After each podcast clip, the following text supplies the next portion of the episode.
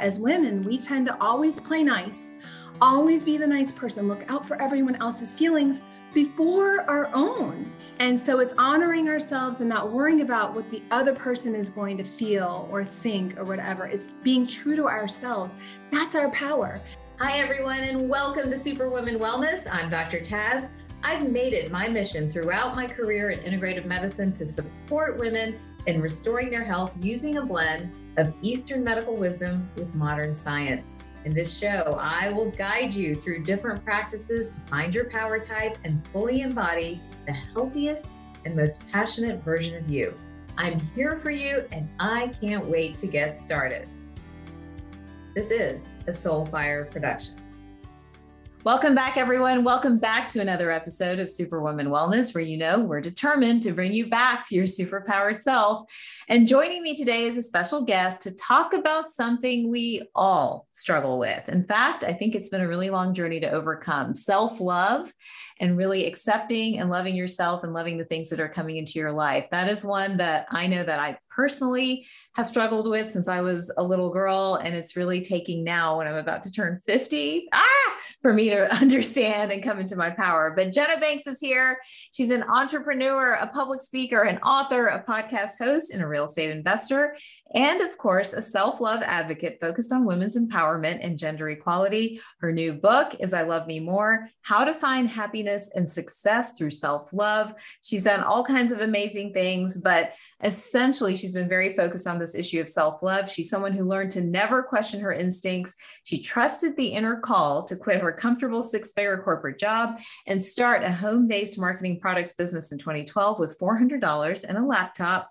While running the company, she simultaneously wrapped up a profitable real estate venture and then sold her marketing products business for half a million dollars.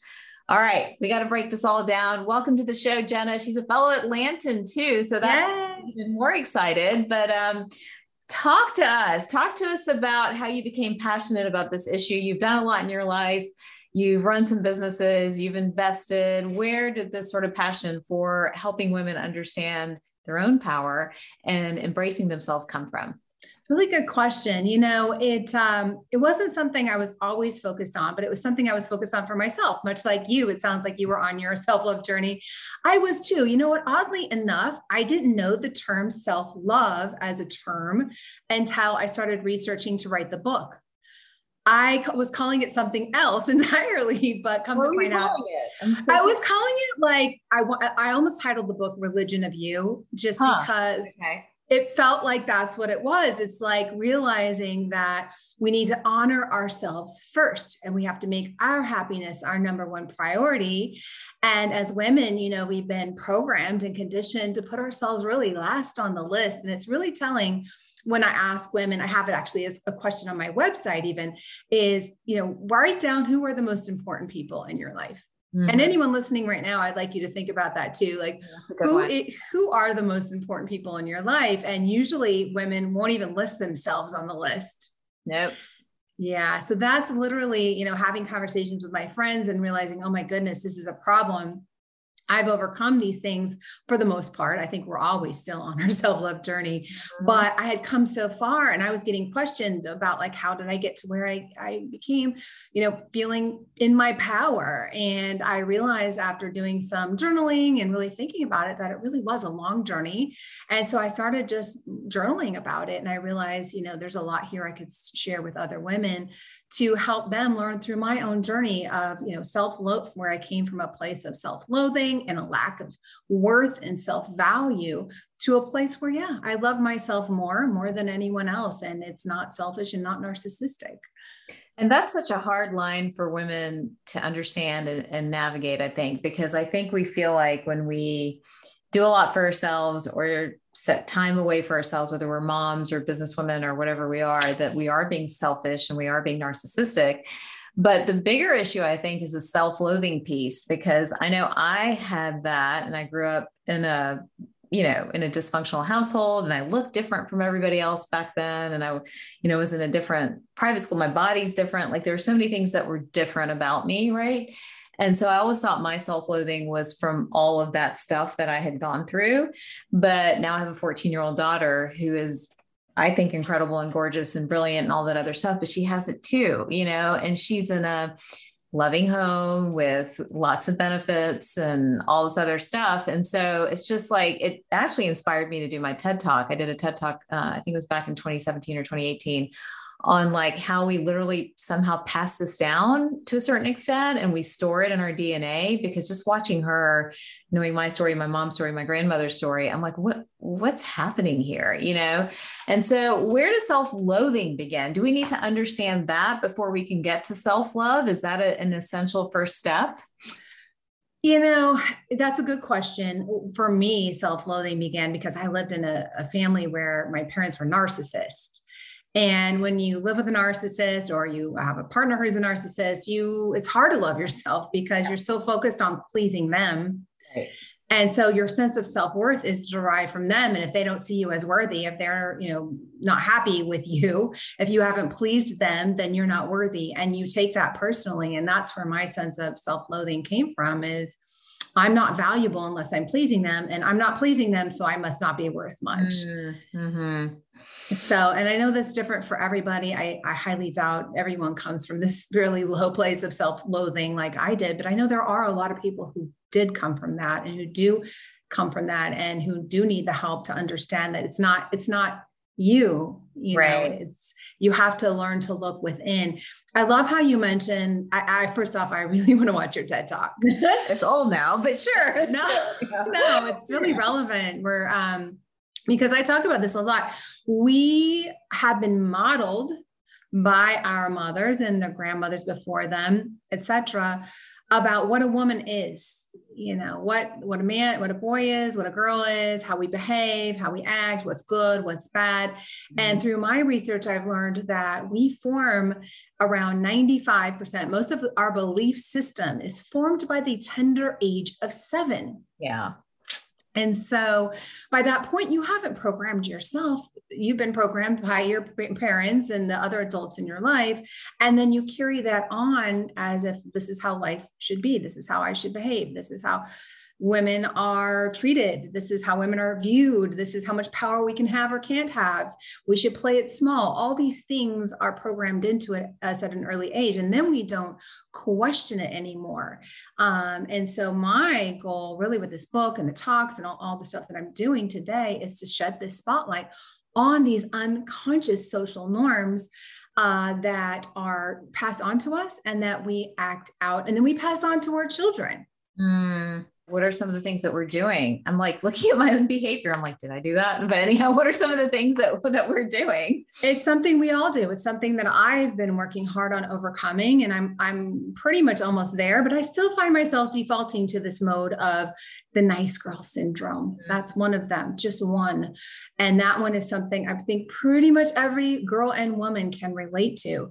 We think, but yeah, I'm a nice girl. We, we see this as a positive, and there's nothing wrong with being nice where it falls into it being the nice girl syndrome is when we abandon ourselves in order to uh, help somebody else feel good.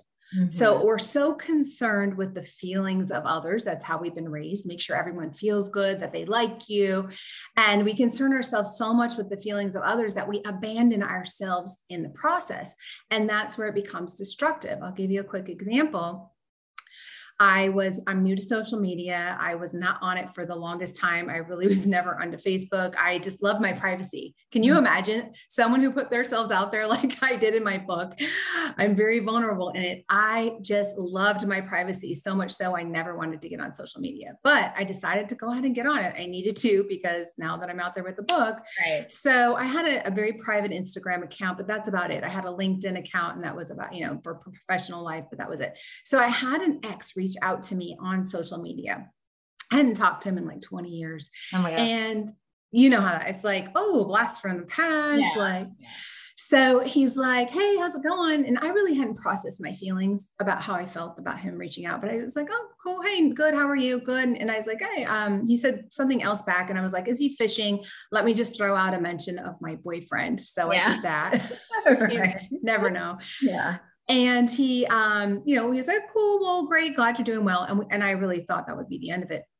And then a few days later, he commented on a social media post, like we was a friend of mine. And I had to be honest with myself about how I felt about that. Mm-hmm. I didn't like it. It didn't feel good in my body. And the old me, the nice girl me, would have been, well, he's being nice, right? Yeah. He's not yeah. trying to harm me or he's not trying to be mean. Um, he's not doing anything wrong. Right. So just let it slide, right? Yeah. But the me of today knows that I have to protect my boundaries. Mm-hmm. And I have to not worry about how he feels and about taking care of his feelings because I have to honor myself first. So, what I did was open my DM, started writing out a note, and just let it flow. It went something like this Hey, um, you know we were actually never friends you know you you just um, you were we were together for a while. It was a very tumultuous relationship to be honest. And you um what i forget what he did but he did something that really uh, affected my trust. Yeah. And i was like and so you know that was it. We broke up and i have no intent we, we're not friends. I have no intentions of ever being friends with you. And as i was writing it it felt really good to write it but then going to hit send ah, that guilt comes in, right? The nice girl syndrome wants you to like go, no, be nice. But you know what? I hit send because that was my truth. And I'll tell you what it felt like, Dr. Taz. It felt amazing. It felt, I felt my power. I felt my power come back because that was a drain of my power. Mm-hmm.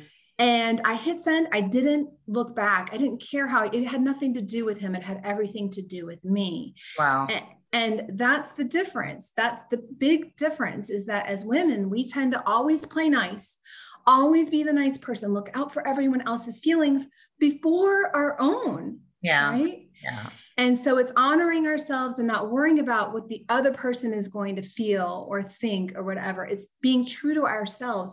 That's our power.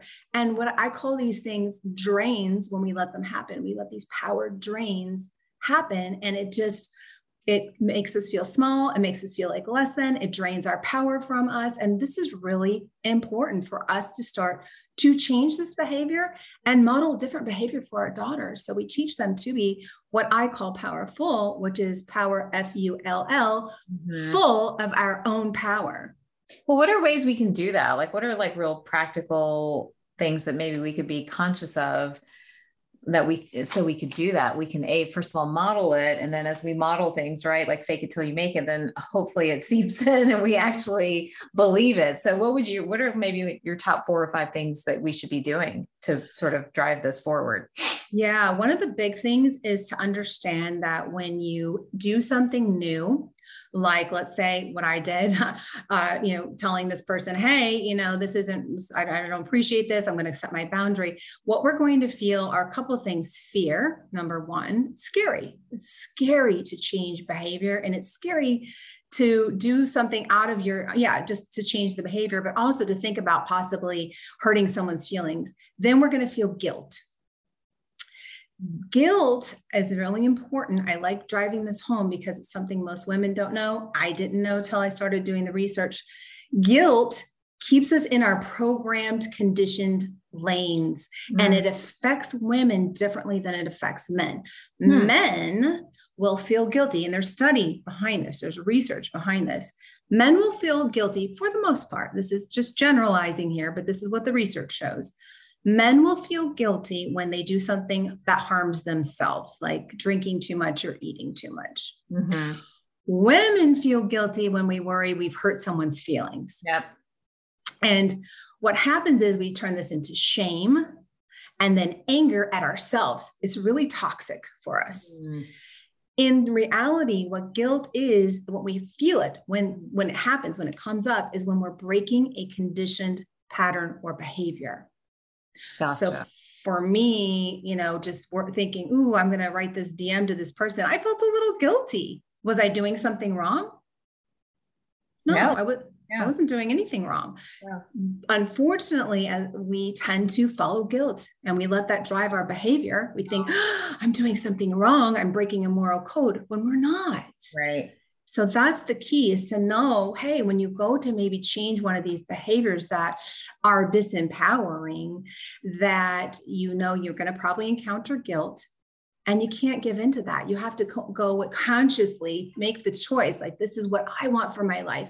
And let me give you another indication that you're on the right path.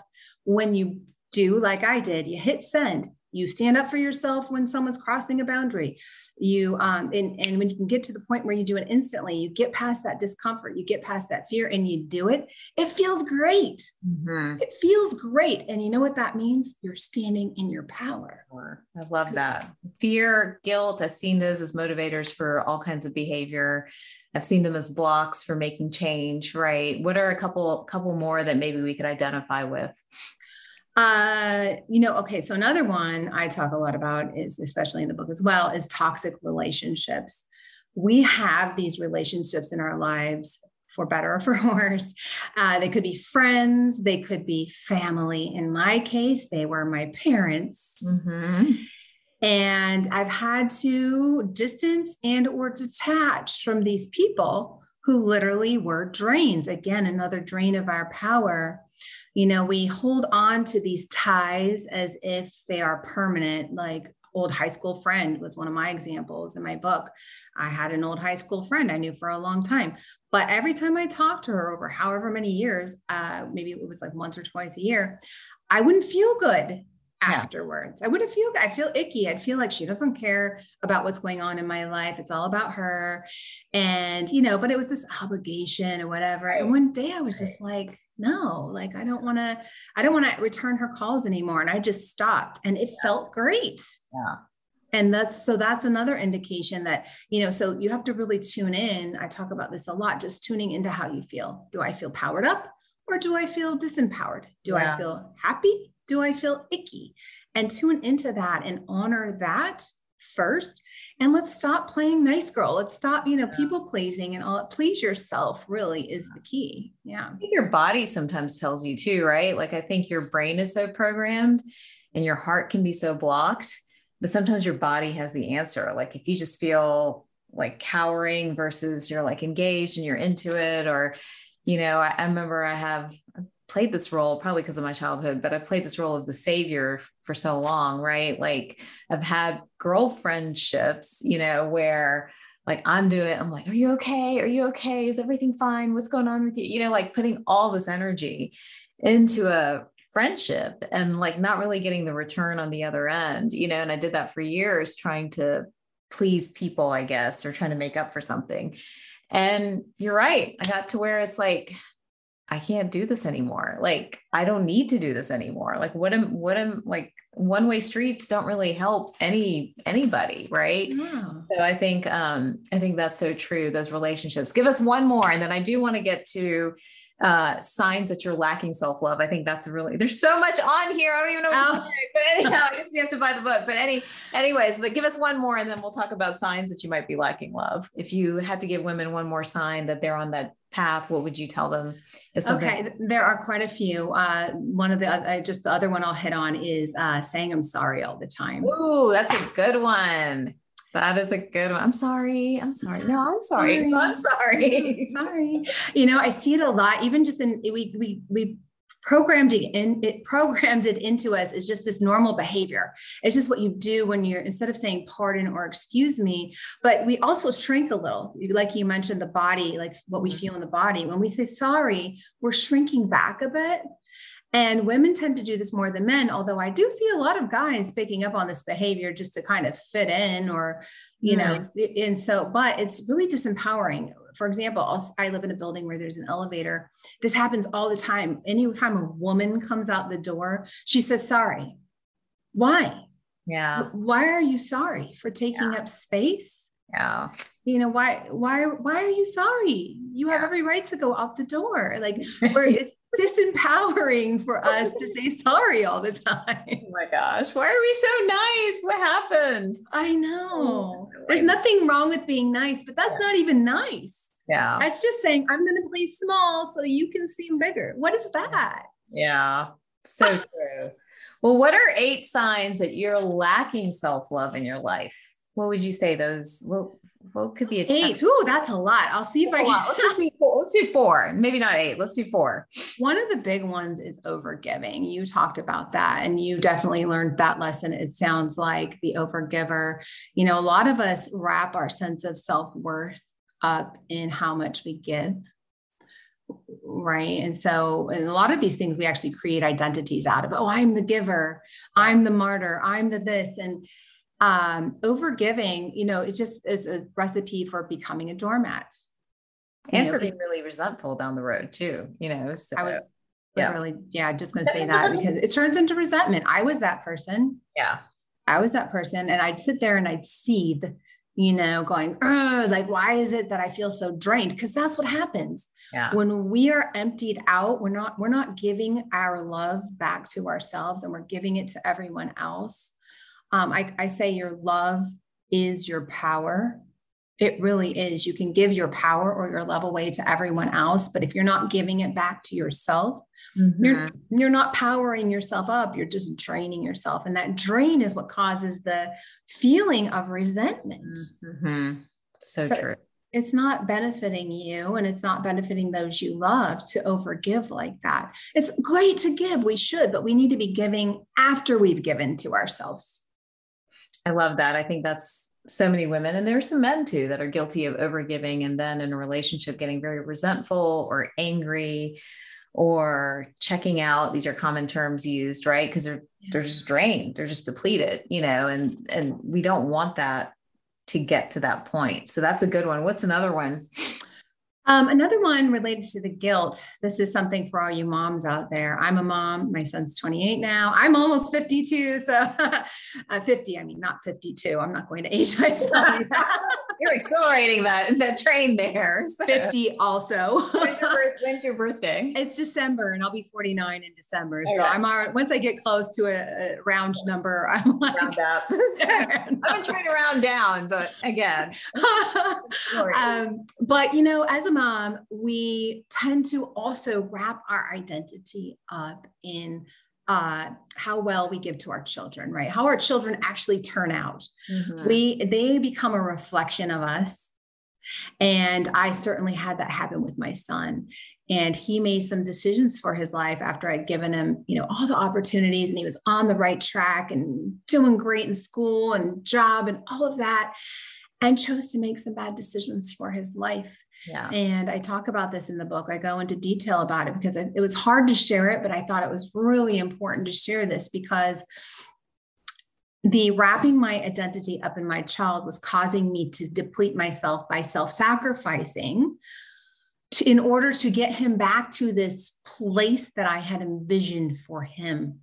Right because it was this ref- i saw him as a reflection of me like how he turned out reflected back on me. Right.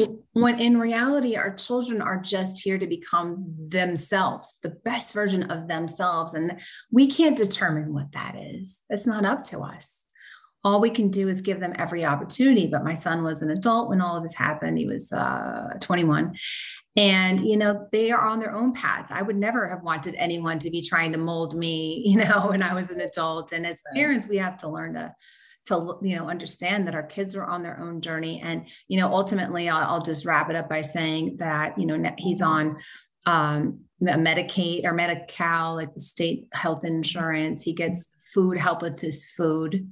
Mm-hmm. he gets disability now Mm-hmm. And it may sound like a shameful thing to say, but I put it out there boldly because I, if someone else can relate, it's nothing to be ashamed of. This is not a reflection of my life. Mm-hmm. These are the choices that were made for his life by him.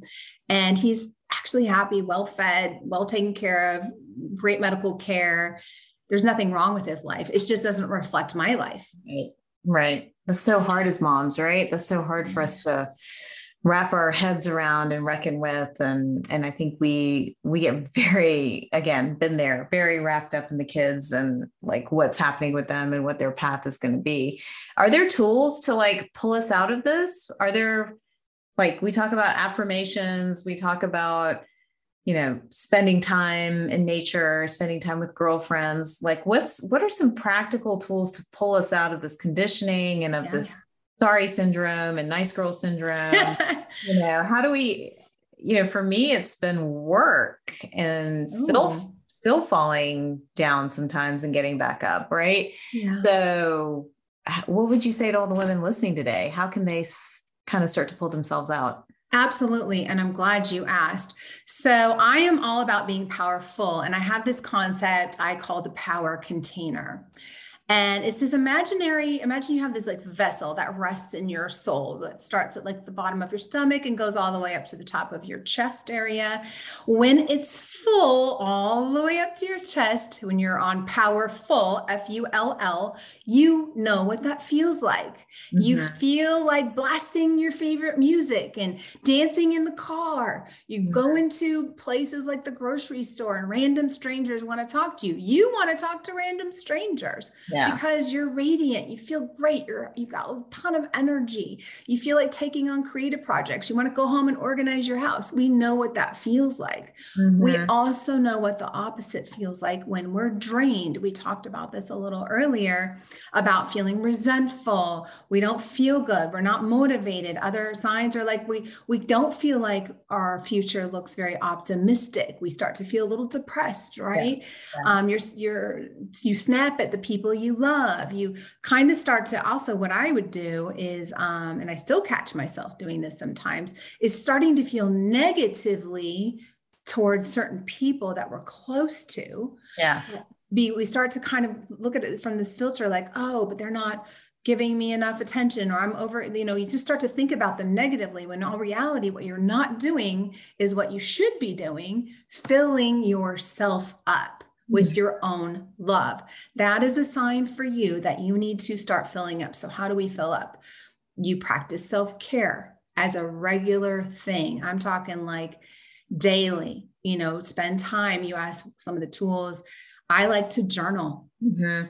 And you can do you do that too? Yep, every morning every morning and it doesn't have to take that much time. If all you can squeeze in is 10 to 15 minutes do it. It is so worth it because that little bit of personal connection time is you giving yourself your love. You're connecting with yourself. You're filling up.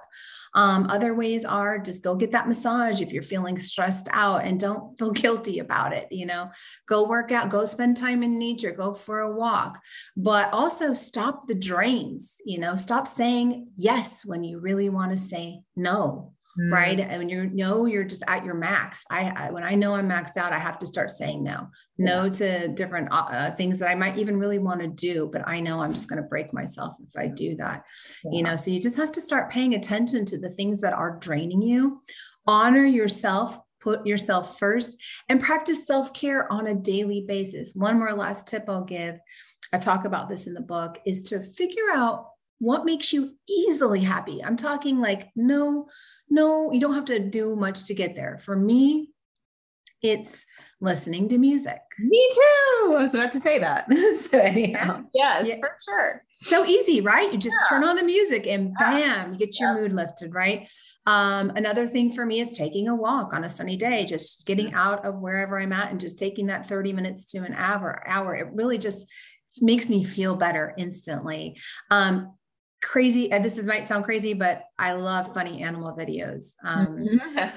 tiktok and instagram know my game because they mm-hmm. they literally feed me funny cat videos like every day. So and that instantly gets when you start laughing it gets you in a yeah. better mood. So i call those things your joy list. If you can just get a little joy list going start thinking about the quick things that can get your mood instantly in a good mood but do it every day. Don't wait till you're drained. Right lift yourself up every day. That keeps you on this, what I call powerful, F U L L. Just stay there all the time. When you start to feel low, when you start to go, ooh, my power container's feeling like it's halfway full, or I'm starting to feel a little empty, that's your sign that you haven't been taking care of yourself and practicing self care and, and practicing your joy list. So if you just keep on that every single day, you'll be good.